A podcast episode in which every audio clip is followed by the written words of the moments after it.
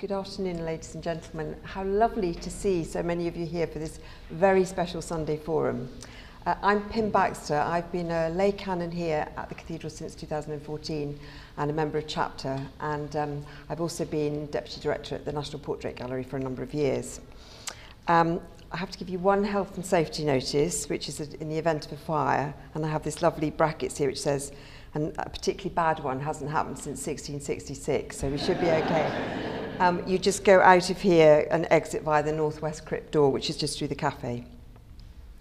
So, today's event, um, Paula. I'm really delighted to welcome Dr. Paula Gooder, who is the Chancellor of St Paul's Cathedral, and she's the first layperson to hold this role. She is one of the best known New Testament scholars and teachers of our time, and she's very much in demand. And so we feel very privileged to have her here at the Cathedral. And I have to say that since she joined us in February this year, uh, she's greatly enriched all our lives. So it's been an absolute pleasure already working with her. She's the author of a number of works um, on uh, theology, and her latest book, Phoebe, A Story, which is why I hope you're all here today, um, is a new way of approaching her subject matter. Um, she describes it as a work of historical imagination, so not, um, not necessarily in the genre of um, fiction, um, but it looks at the journey of Phoebe to Rome. And uh, Paula, in, in this book, offers an insight into um, St. Paul's theology, but also the role of the women in the church. So Paula's going to speak to you for about 40 minutes, and then we'll have some time for questions and answers, and we'll finish quite promptly at 2 o'clock. And um, a colleague from our shop will join us um, because we have some copies of Paula's book here, and we will be selling them at a generous discount. Um, and Paula's very kindly said she'll sign copies for everyone. So, can I ask you please to join me in welcoming Paula this morning?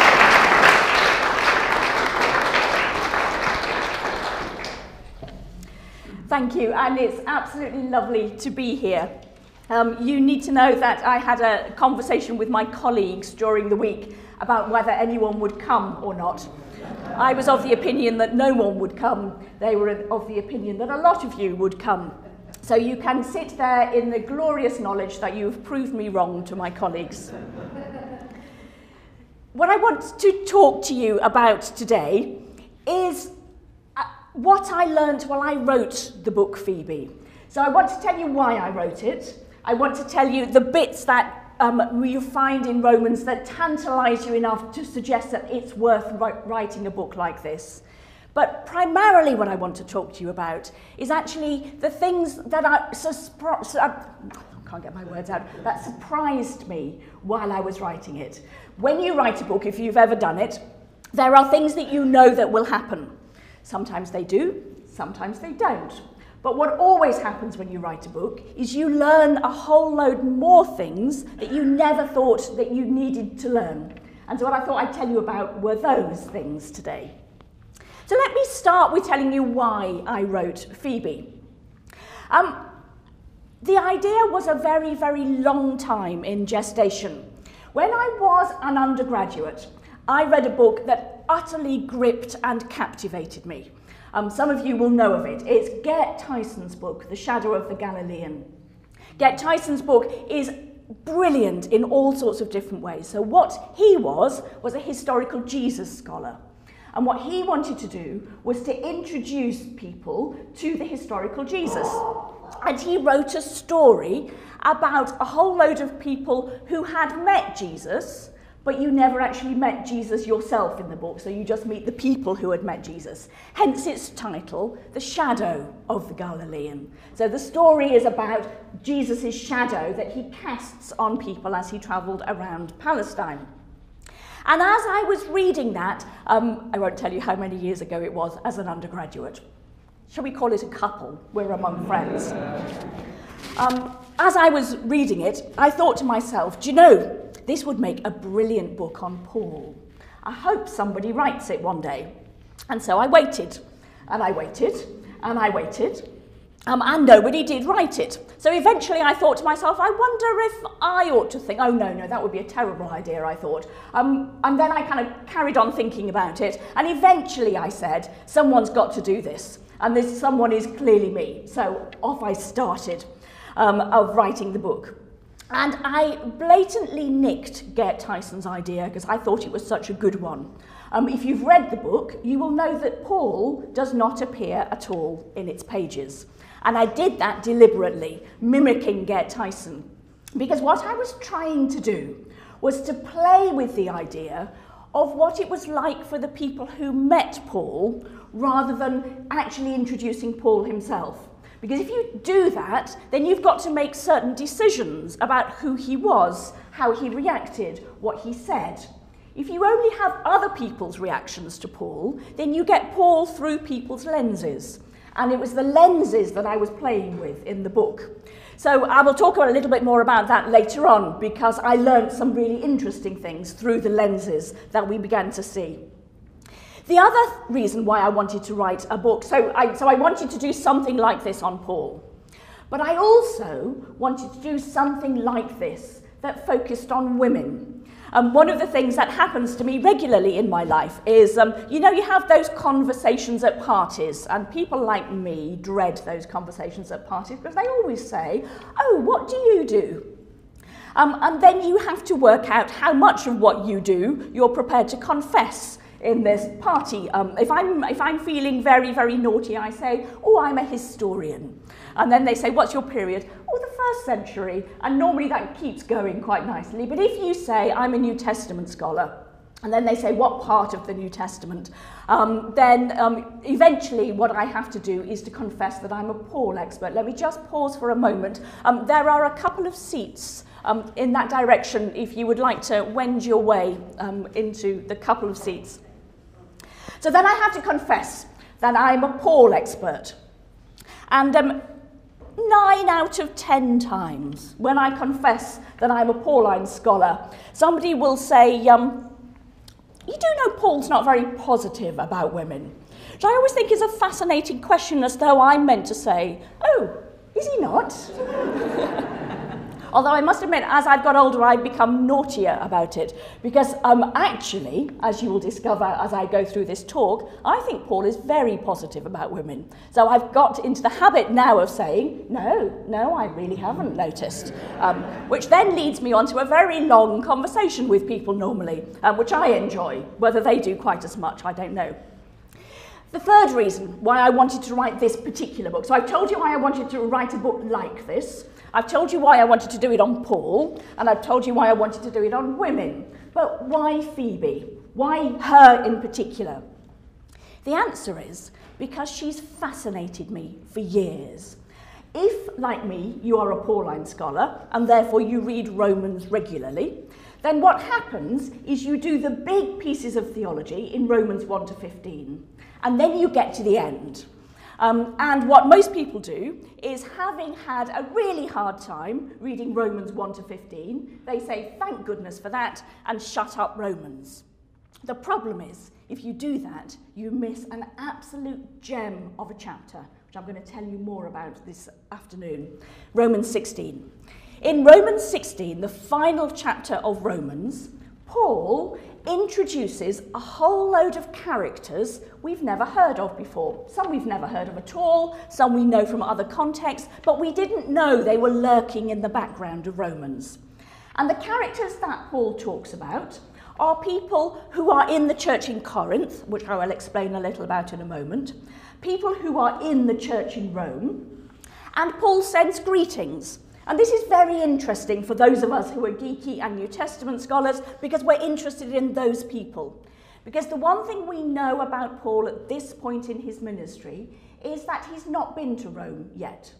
So if he's sending greetings, they are people that he's met somewhere else in the Roman Empire, or people that he's heard of, or people that are friends of friends, and you can hear that resonating in the background of Romans 16. And so, therefore, you begin to have a window opened into a Pauline community. And in a moment, I will explain to you why that becomes particularly important in the case of Romans 16. But right at the start of Romans 16, in verses 1 to 2, we meet this remarkable person called Phoebe. And let me just tell you what we see of her from the first two verses, and then I think you'll understand why I thought a story really had to be written about her. So Paul says to us in Romans 16, verses 1 to 2, I commend to you, Phoebe, is where he starts out. So the really interesting thing about that word commend, I'm going to pick through the, um, the two verses very um, in detail so you get a sense of what's going on. So the first thing is that he commends Phoebe to them. Now, the thing you need to know about that particular Greek word, commend, is that it was widely used in the Greco Roman world when you sent a letter. And what would happen would be that you would say to the people that you had sent the letter to, the bearer of this letter is very significant. In fact, they are so significant, you should treat them as though they were me. So that word commend is actually a much bigger word. He's not just going, Have you ever met Phoebe? Oh, I don't think you have. This is Phoebe. That's not what he's saying. What he's saying is, Here is somebody that I commend to you in such a way that you are to treat her as though she were me. And when you stop and think about that, that becomes hugely significant when we're thinking about this character, Phoebe. This is someone that Paul thinks is important and is significant. Now, also just use your imagination for a moment. Imagine that a person has come bearing a letter like Romans. And then also imagine that, I know, very unlikely scenario, that they hear the letter of the Romans read out and they didn't understand absolutely all of it. I know it's hard for you to get your head around these days, but just imagine that the first hearers of Romans didn't understand absolutely every sentence. Now, who would they ask to explain it to them? They'd ask the person who brought the letter, who had just been commended to them by Paul um, as being the person they were to treat as though she were he she were him, especially if they knew that Paul wrote the letter back in her hometown in Corinth. He probably had told her about it, so she'd probably know some of the answers. So, a large number of Roman scholars, and I'm certainly one of them, would argue that Phoebe, therefore, is the first ever exegete of Romans. Because they'd have asked her what it meant, and she'd have told them what it meant, and so she would have unpacked the letter of Romans to them. Now, if you know anything about Pauline scholarship, you will know that there are not a lot of female Pauline scholars around. It's one of those very heavily domi male-dominated disciplines. It's just the way things fall out in certain areas. And so therefore, as one of the few female Pauline scholars who is passionate about Paul, it gives me an enormous sense of satisfaction to think that I'm in apostolic succession from Phoebe. She's more that for me than just a member of the Pauline community. She is the person who is my ultimate role model from which all of this comes. So therefore you can see why she's so important for me personally. Second thing we know about Phoebe that Paul tells us is that she is a deacon of the church in Cenchreae. Um, in case you don't know Cenchreae, let me explain that first and then I'll explain the deacon bit. So Cenchreae is one of the harbour ports of Corinth um, and therefore was a very, very significant town.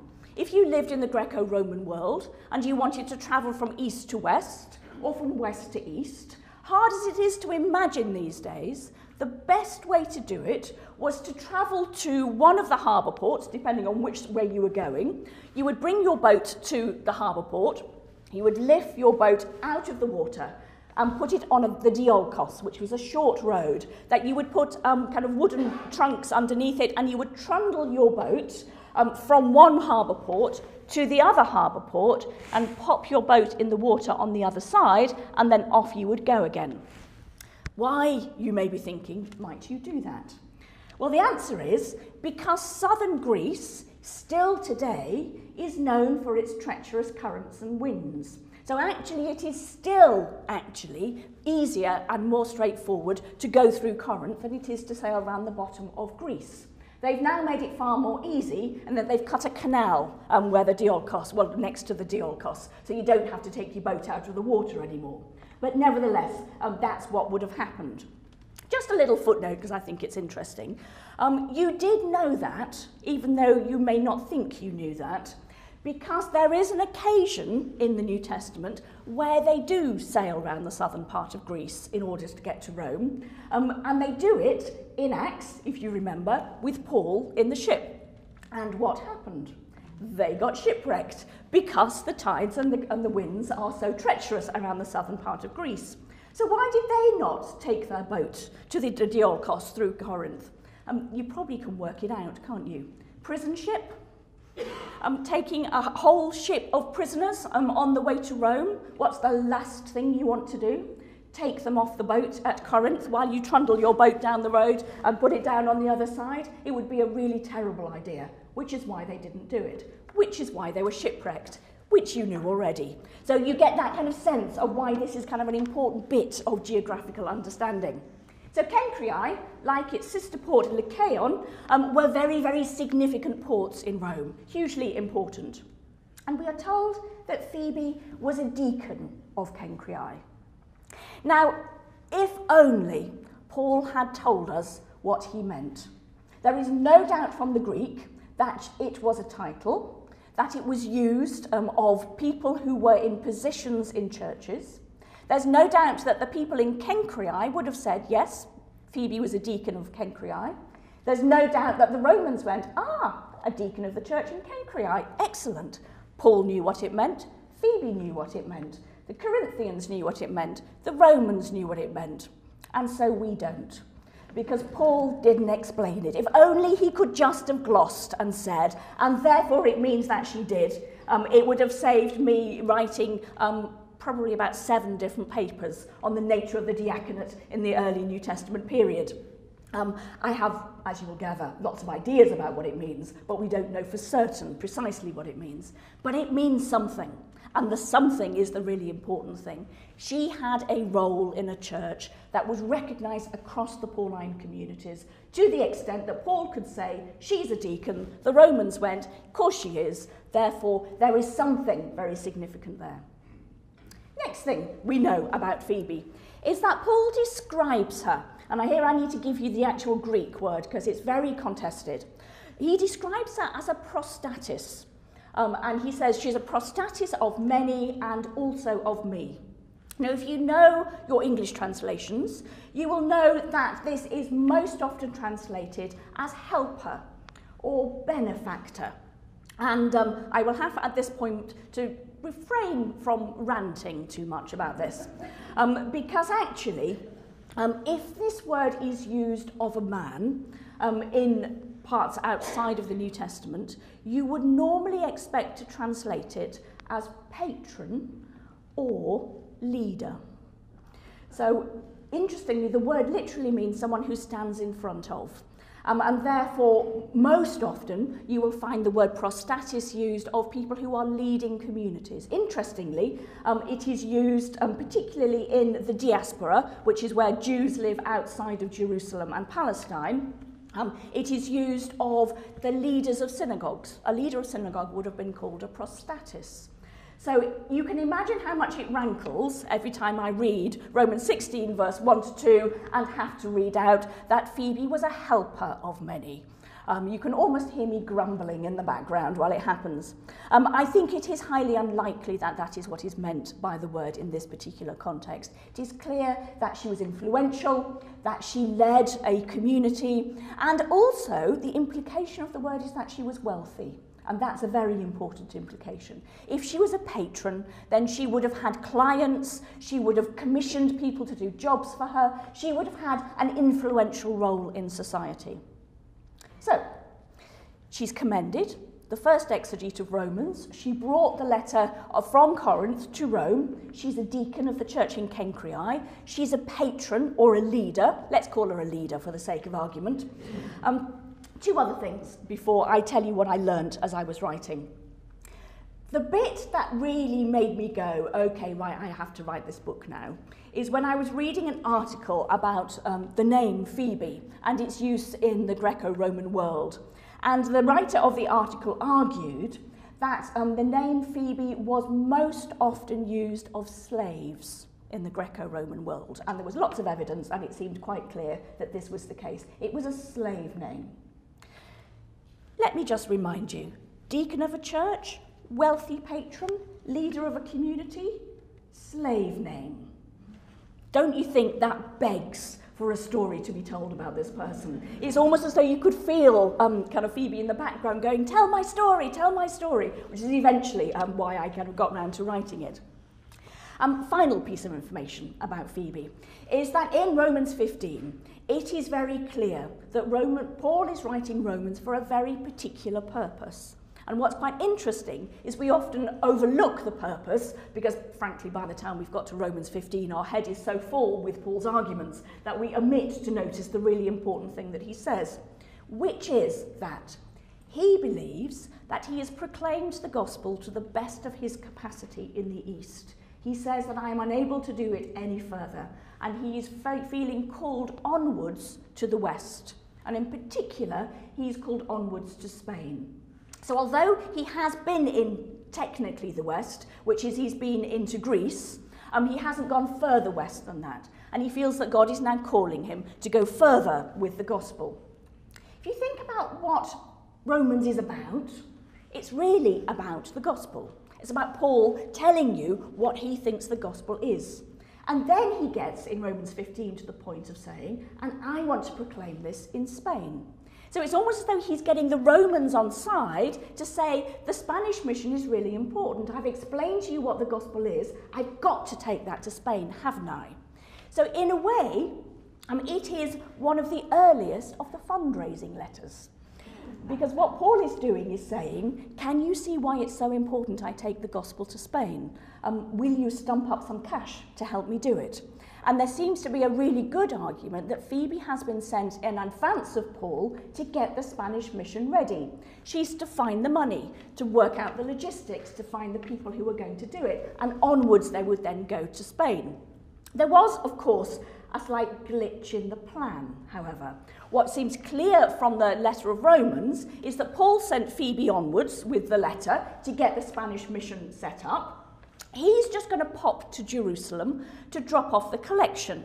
Now, just in case um, you aren't clear what the collection is, um, as you read through the Pauline epistles, you will know that he as he goes round, and particularly Greece, but also parts of Asia Minor, he encourages them to lay money aside for the church in Jerusalem that is going through a famine.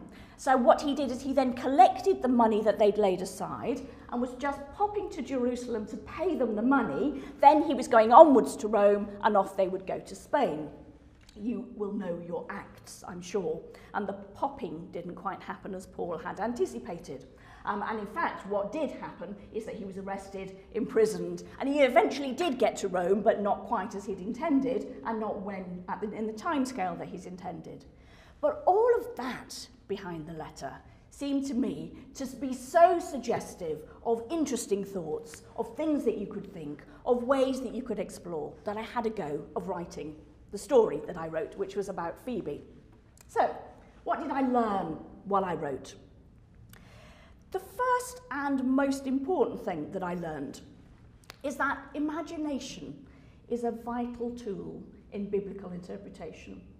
If you read the notes to my book, you will notice that I spend a page or so apologising for imagining stuff because I knew that people would shout at me, telling me that it actually wasn't the way that you do your biblical interpretation. If I wrote that chapter now, I would stop apologising because now I'm absolutely convinced that imagination is a vital tool in the toolkit. Let me be clear, it's not the only tool in the toolkit. It goes in alongside all the other tools in the toolkit, but we need it in order to be able to understand what's really going on in the Bible.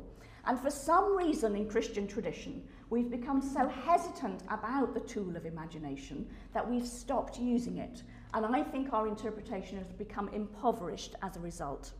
Let me just tell you a few things about why I think it's so important. Um, in fact, let me tell you a story. Um, when, uh, shortly after the book um, came out, somebody came up to me And you always can see, you know when a person's got that glint in their eye and you know you're going to be in trouble. And he had his arms folded and he said down kind of like this and said, young lady,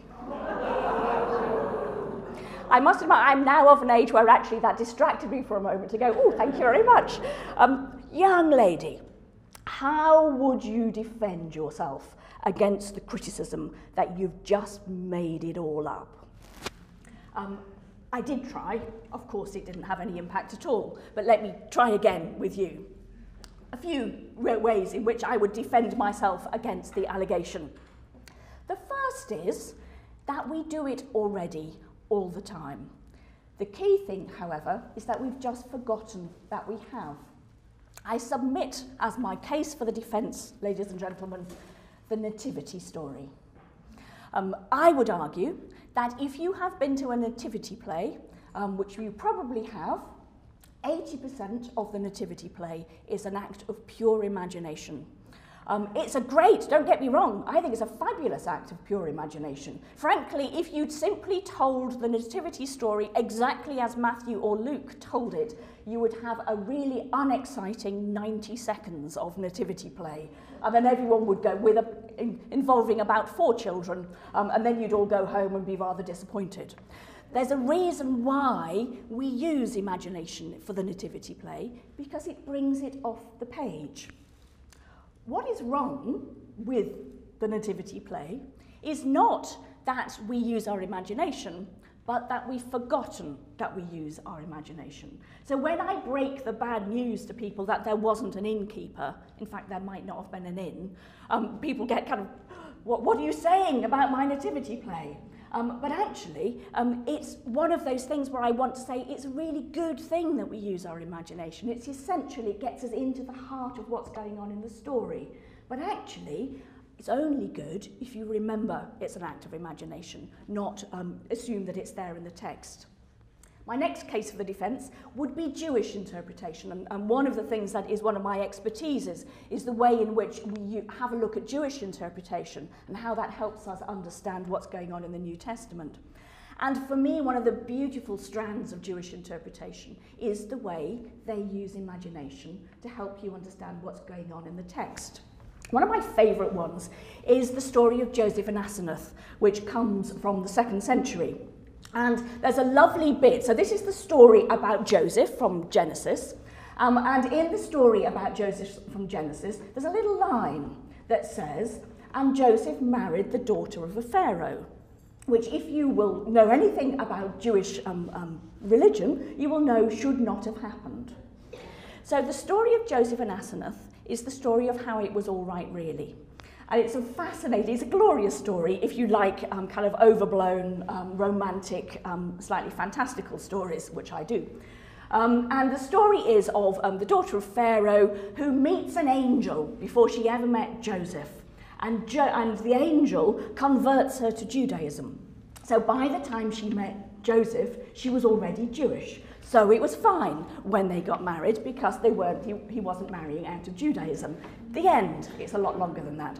Um, but you get the idea that actually what Jewish interpretation does is it plays in very close detail with what is there in the text. And for me, there's something really, really important about it. Because there's a good chance you've never noticed that Joseph married the daughter of a pharaoh because you just slip over it and you don't notice it. What imagination makes you do is read the text even more carefully than you would have done if you weren't using your imagination. And so actually it demands a very, very close reading of the text. And that is your first step into a very good tool of biblical interpretation. What is actually there, rather than what you imagine to be there, begins to set you on the road to good biblical interpretation. We also do it, incidentally, in other parts of the Bible. I'm a big fan of Ignatian spirituality. And Ignatian spirituality is one of those areas which encourages you to imagine yourself into the stories of the Gospels, to see yourself with Jesus, to imagine what it was felt like to be there. Um, one of my frustrations is no one's ever tried to do that with Paul. And in a way, what I was trying to do with Phoebe was to do a kind of Ignatian type spirituality exercise on Paul. What did it feel like to listen to Paul? What was it like to be part of a Pauline community? And out of that, you begin to discover things that you could never have thought before. And so, what you get when you use imagination um, in exploring the text is you use another part of yourself. And the other part of yourself becomes a really important part. It is the, um, the visionary part, the mystical part, the emotional part. And in understanding what it felt like to hear Romans being read, you then begin to understand Romans in a completely different way. So let me just give you one little example of that, which for me I think was um, really, really interesting. Um, when you begin to understand what adoption and slavery were like in the Roman Empire, then all of a sudden Romans 8, one of Paul's most important chapters, gets new life. You begin to kind of see it jumping off the page. Let me tell you a couple of things that you may not know. In the Roman Empire, um, adoption was common, but it was a very different practice to adoption today. Um, today, when we adopt, we largely adopt infants. It would be expected that you would adopt infants. The Romans were the opposite. The Romans almost always adopted adults rather than infants. And the reason why they did that was because infant mortality was so high that actually if you were adopting someone and what you were doing was adopting them in order to inherit your inheritance, you wanted them to be alive. So therefore what you would do is you would wait till um, a young man grew up, and I'm afraid it was normally a young man, grew up and demonstrated themselves to be worthy of your inheritance, and then you'd go, I'll adopt you and you can be my son. Um, what you may not know is um, more than one of the Roman emperors in the first century were adopted. And they were adopted as adults. And they did it precisely for that reason, um, is that they had a look around and they saw somebody that they thought would be a good successor as an emperor, and they adopted them. The slight bizarre conundrum is one of those who was adopted was Nero. And you think, I wonder what you were thinking. Or maybe they didn't notice. But, you know, it's a... it is one of those kind of intriguing features um, of the Roman world. But the other thing, which is equally fascinating, is that in Rome, slaves could be freed. In fact, not only could they be freed, there was a kind of vague expectation that they would be freed. In fact, so much so was the expectation that they would be freed that the Emperor Augustus was forced um, to issue a decree not the kind that you're used to, but a decree that said, um, please will you not free more than a hundred slaves in any one will, because you are ruining the slave economy. And so basically what often would happen is that a wealthy landowner would die, free all their slaves. And if they were really wealthy, it would be hundreds and hundreds of slaves. Um, and then the slave economy tanked um, and everyone got very anxious. So Augustus um, decreed that that shouldn't happen. But that gets you the idea that actually slaves could be freed. And what is more, slaves could be freed and adopted. That's the really intriguing bit. So sometimes um, we find evidence that a slave was freed in the will of their master and at the same time inherited the master's wealth. When you know that and you read Romans 8, which is all about adoption and not having a spirit um, of slavery and then our inheritance, all of a sudden you go, oh wow, that's so interesting. Well, I do, anyway. Um, and what you realise is that in knowing some of that imaginative background, Romans comes to life. All of a sudden, it's not just a kind of really dense, argued book. You realise that Paul is saying, and you who are slaves, now think about what this means for you and your new identity in Christ. You who are women, think about what this means for you in your new identity in Christ. And on he goes. You get some really, really fascinating insights. What else did I learn? Um, I also learned that the shadow of a person is as important as the person themselves. Um, somebody once said to me when I was young and innocent and naive, and I disagreed with them entirely, and now I realise I was wrong. But they said to me, the one thing you can't control in life is what other people think about you. And as a young woman who is brought up to know that if you're a very good girl, people will think nice things about you, I disagreed. I'm now no longer a young woman, and now I know they were absolutely right. Um, that there is actually nothing you can do to control what people think about you. And what I was playing with in this book is the importance of recognizing that who a person is is actually nothing to do with what everyone else thinks about them, And it's also all to do with what everyone else thinks about them, but with everyone else thinks about them, not just one group or another group or another group. So what I was trying to play with is who is this Paul? Who was Paul to Jewish Christians? Who was Paul to Gentile Christians? Who was Paul to women, to men, to people who'd been slaves, to wealthy landowners? You get what I was trying to do. I was trying to say, well, who is this person? And interestingly, various people have written to me afterwards and said, I don't think Paul was like that. And the trouble is when um, people um, contact you, normally you can't write back, so you can't say, that wasn't the point I was making. Um, but it wasn't the point I was making. I wasn't saying Paul was like that. I was saying people experience Paul to be like that. And that's a different thing. Who Paul actually was, we still don't know. Because who Paul actually was, we still only have the shadows of Paul. So what we have to try and do is work from the shadows of Paul to work out who Paul really was. Um, another thing that I learned, um, which is um, for me really significant, um, is about women in Paul, which you will be expecting me to talk about. Um, as I said at the start, I have never thought that Paul thinks about women what I'm told that Paul thinks about women. But having read and written, sorry, having read, yeah, I have read Phoebe actually, uh, more times than anyone else in the room, but I've also written it. Um, having written Phoebe, I am now absolutely passionate that the, the way in which we set up our debates about women and the Pauline communities is wrong. And it has been wrong um, for a very, very long time. And the reason why I think it's wrong is that we begin from an assumption that women were not in any position of leadership in the Pauline communities. and we use as support of our assumption the three key passages 1 Corinthians 11, 1 Corinthians 14 and 1 Timothy 2 that of course supports the fact that Paul did not think women should have leadership positions in the early church. Um, and what I became really clear to me as I was writing this is if you start with the assumption that women aren't in leadership, then it's unsurprising that you get to an end position that says, and therefore women shouldn't be. But if you start in a different place, then all the texts start to look different.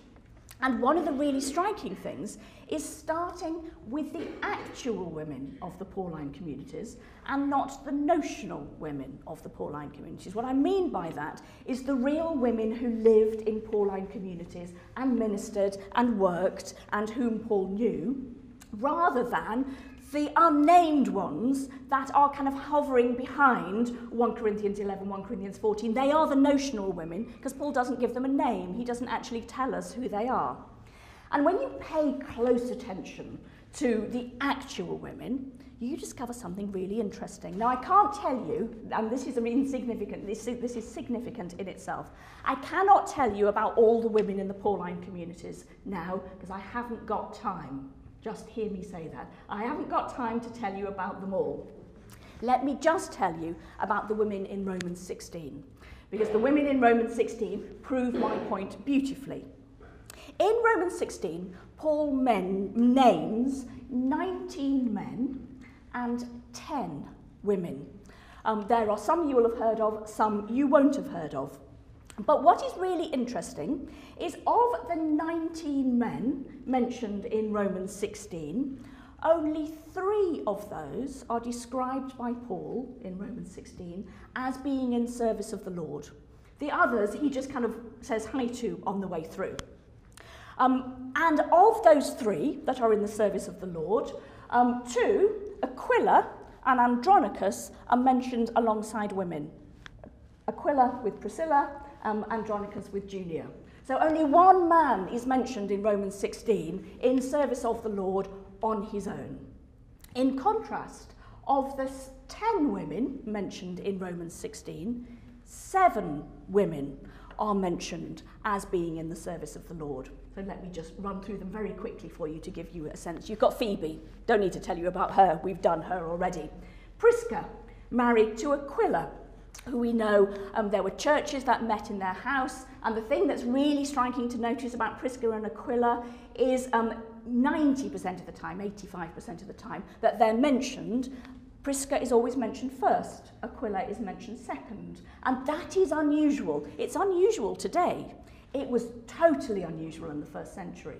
And it implies that when Paul thinks of Prisca and Aquila, Prisca comes first. She, she just kind of rises in his mind first.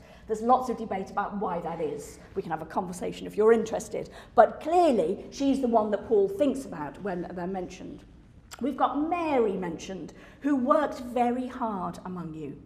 We've got Junior in association with Andronicus, who is a relative of Paul, who was in prison with him, and prominent among the apostles.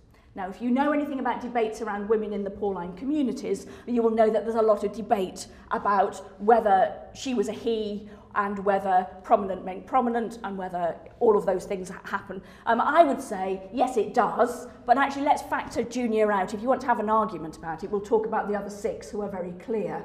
Um, and Junia, I think, was prominent among the apostles, so a significant apostle, but let's kind of leave her on one side in our arguments. Then we've got three people, Tryphena, Tryphosa and Persis, who were workers with Paul and the Lord.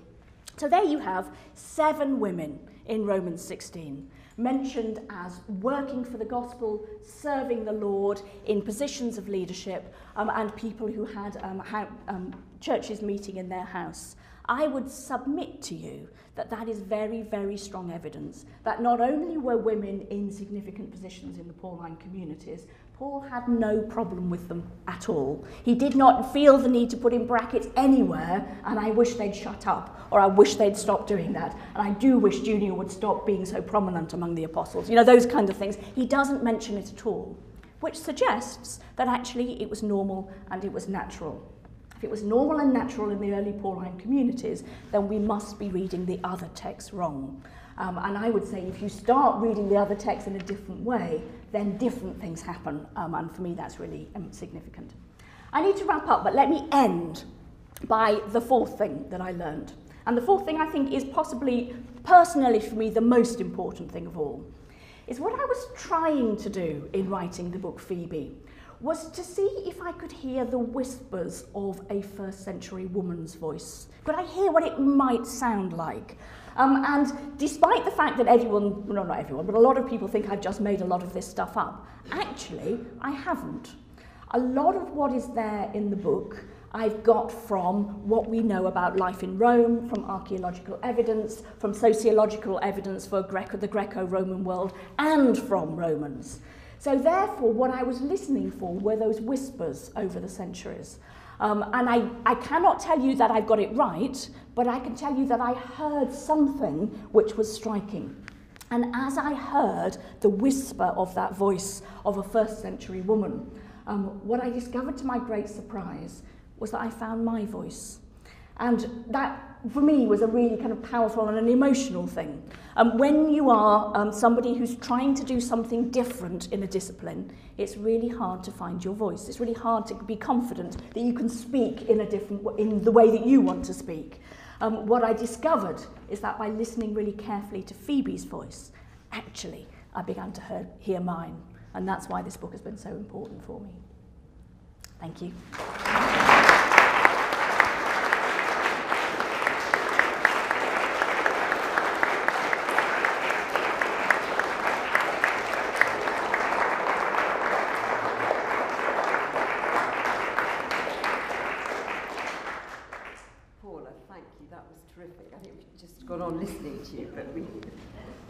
should allow time for questions. Um, so if, if um, I can have questions from the audience, if you could be quite concise, and I will actually repeat it back, just um, so that... It's just um, it's because they, this is being filmed, and um, they, they won't be able to hear you asking the question, but they will be able to hear him repeating the question. So it's for the sake of the people watching the film.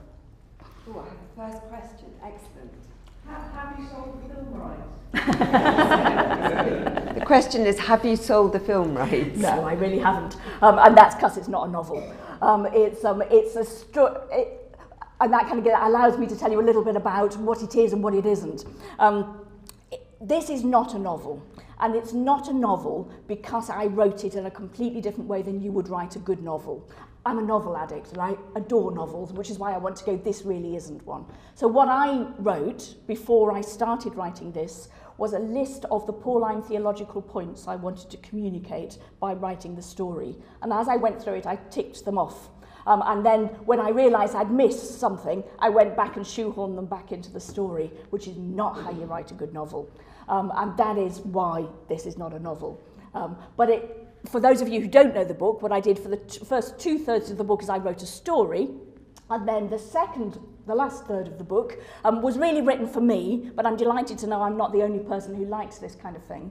When I read historical novels, one of the things that annoys me is how do, you, do I know that that's true, or have you made it up? What evidence is there for this? So the last third of the book is me for my satisfaction saying, well, we know this, we don't know that. There's an argument about this, that's what's going on in the archaeology. And if you're geeky like me, um, it's quite satisfying.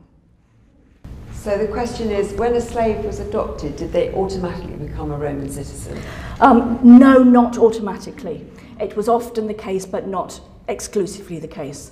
Um, and also, depending on where you lived in the Roman world, um, it was much more likely that you would be made a Roman citizen if you lived in Rome or Italy than in any other part of the Roman Empire.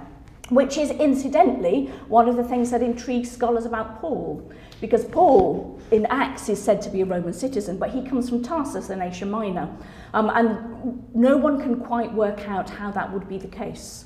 Um, so you either have got to say Acts made it up, or you've got to say, well, clearly it was the case and we just don't know why. I'd normally go with the second rather than the first, but, but it is, there's a big discussion about the nature of Roman citizenship. I think Patrick. Sorry, it's a little technical question. Um, if, when you read the book, should you read chapter one and then the notes, or should you read the whole story and then go back over? So the question is, when you read the book, do you read chapter one and then the notes on chapter one, or do you read the whole story and then go back to the notes? You should do whatever you like.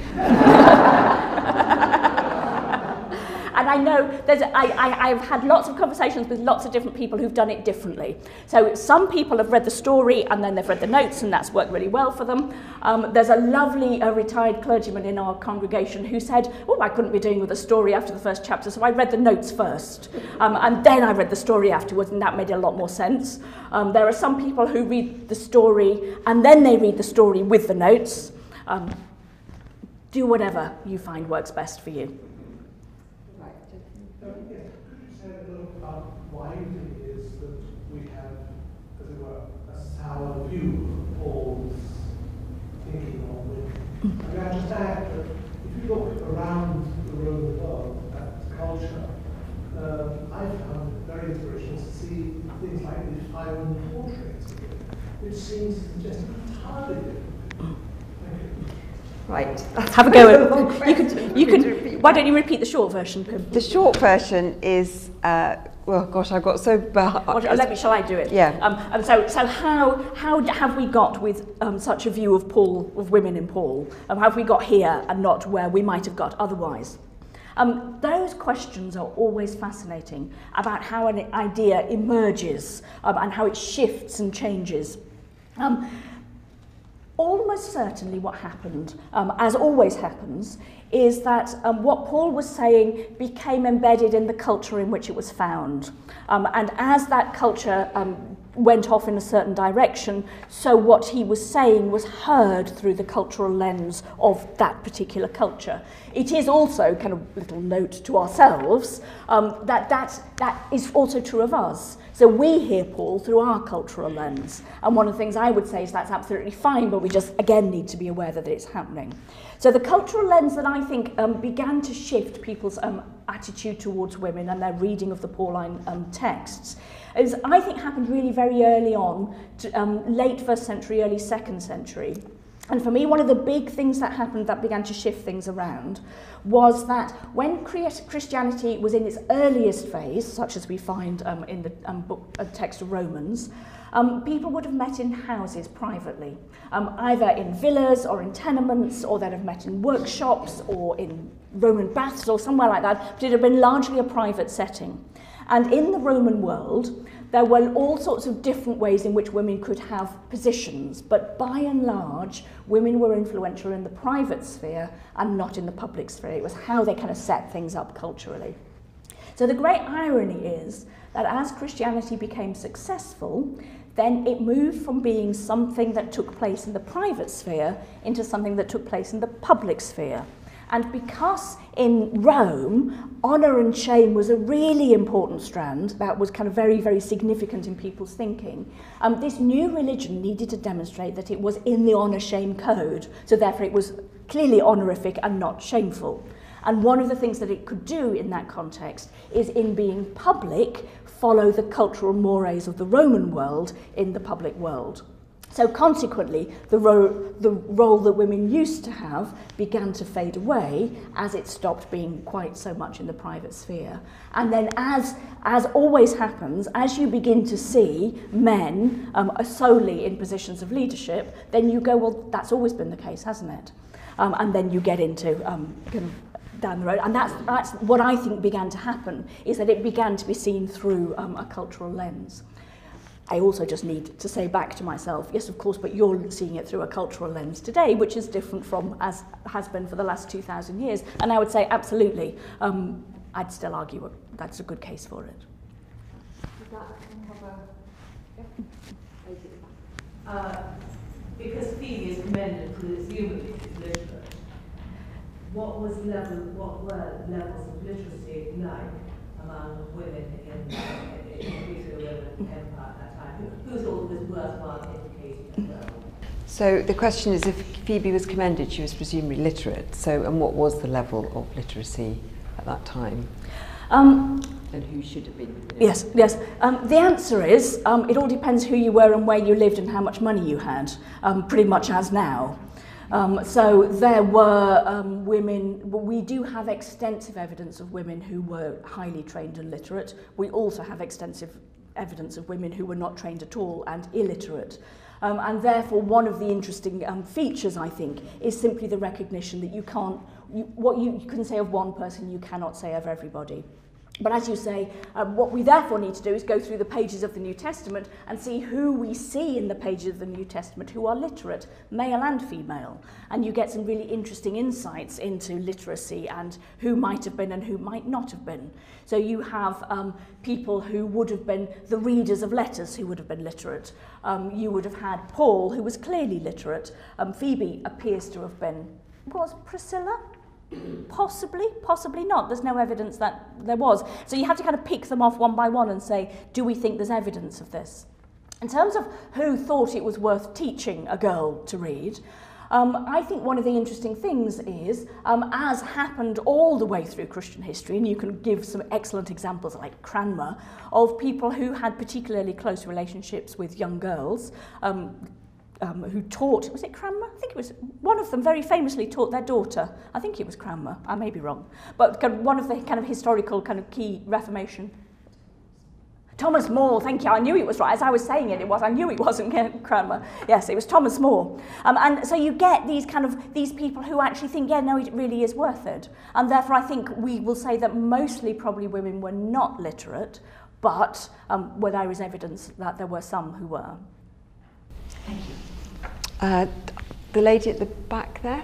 Um, so in, in 2019, we talk about women in leadership. Mm-hmm. It's often linked on a pipeline problem or care, caregiving responsibilities mm-hmm. and in, in general industry.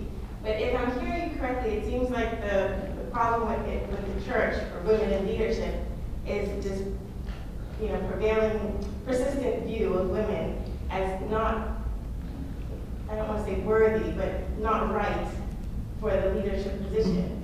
Is, is that the, the greatest challenge for women in leadership in the church, or is it just that we're talking about it today because we have this focus on qualified uh, relationships? Okay, so the question is that um, in, in 2019, the problems for women in leadership are quite often um, refer back to kind of caring issues and things mm-hmm. like that. But um, so, but was was the fact that um, women weren't considered to be worthy of leadership.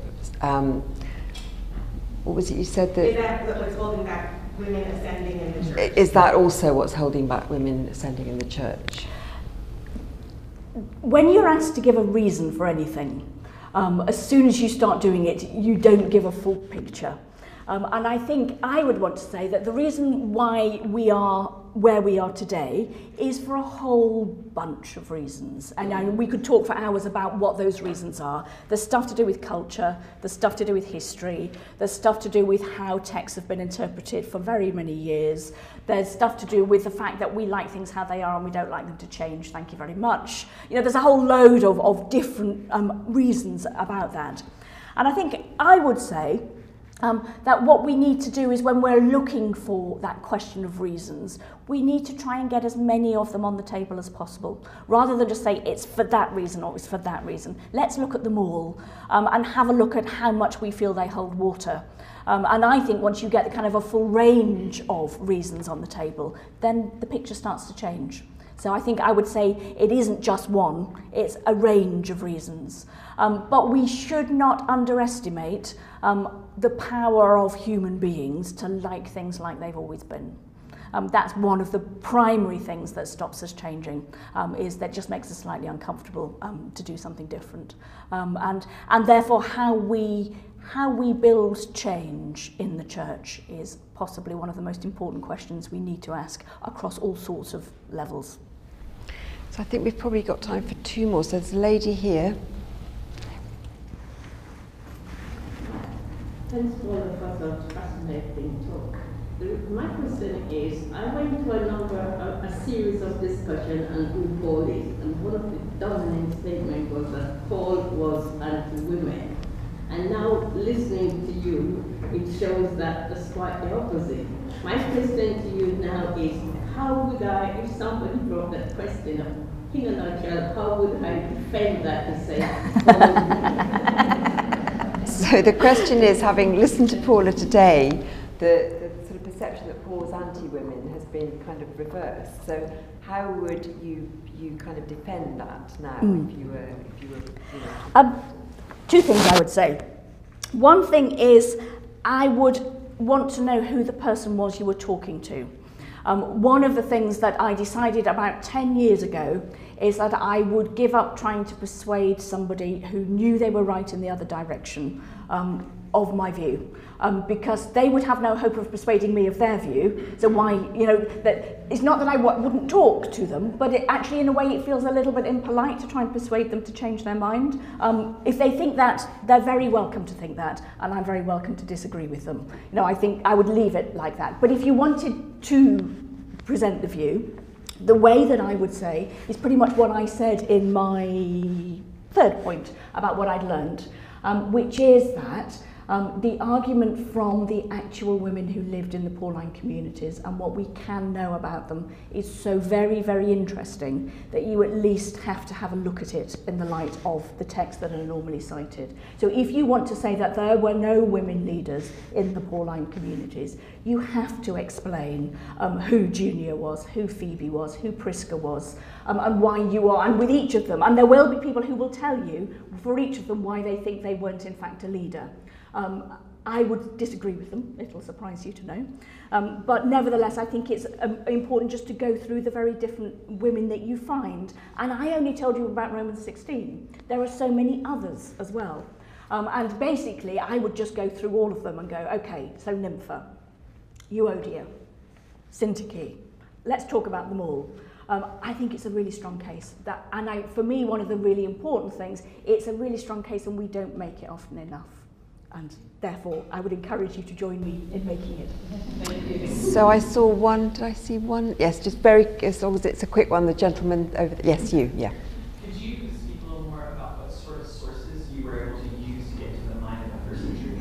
Mm, absolutely. Um, so while there isn't a lot written sociologically about the New Testament, there's vast amounts written um, in the Roman world. So basically I went into um, all sorts of sociological and psychological surveys that were done of um, the Roman context in, in Rome from kind of classical studies. And um, once you start doing that, there are kind of huge numbers of sources. And you get some utterly fascinating evidence about the role of women generally in Rome. And it's a very similar picture, actually, to what happens in the New Testament. Because, you know, again, you'll start by saying, well, women didn't really have any role particularly, except for that woman who was the leader of a synagogue and that woman who apparently was a very significant patron. There's a woman I was reading about actually only earlier because I was just kind of checking some sources, who was a patron who funded the building of one of the most important gymnasiums in Rome. You know, it's kind of those kind of people that make you go, well, this is the case that it is, except for all these people that did it differently. Um, and I think for me, one of the really important things is reading through the cracks. So you make a statement and then you go, well, okay, let's have a look at some of the evidence that kind of undermines that statement. And once you start looking, um, particularly in the case of women, you find huge numbers of evidence that actually we haven't quite got the picture right. I'm going to draw it to a close. I'm sorry, I know we could go on asking lots of questions. Um, I, do, it, I do urge you to read Phoebe. It's, um, it, I know it's not a novel, but it, the, the character of Phoebe, um, Paula has is absolutely sort of lives there for you in the book. But there are a lot of other amazing characters in the book as well, and I think there's also there's a wonderful, you know, this sort of feelings that come through it, like when people are when people come together and, and are able to talk freely, and the sort of feeling of love and mutual support is just tremendous in the book. So, Paula, thank you for sharing with us how Phoebe came about. It was really, really interesting, and um, uh, thank you for, for giving us the time this morning. Um, should we just give Paula?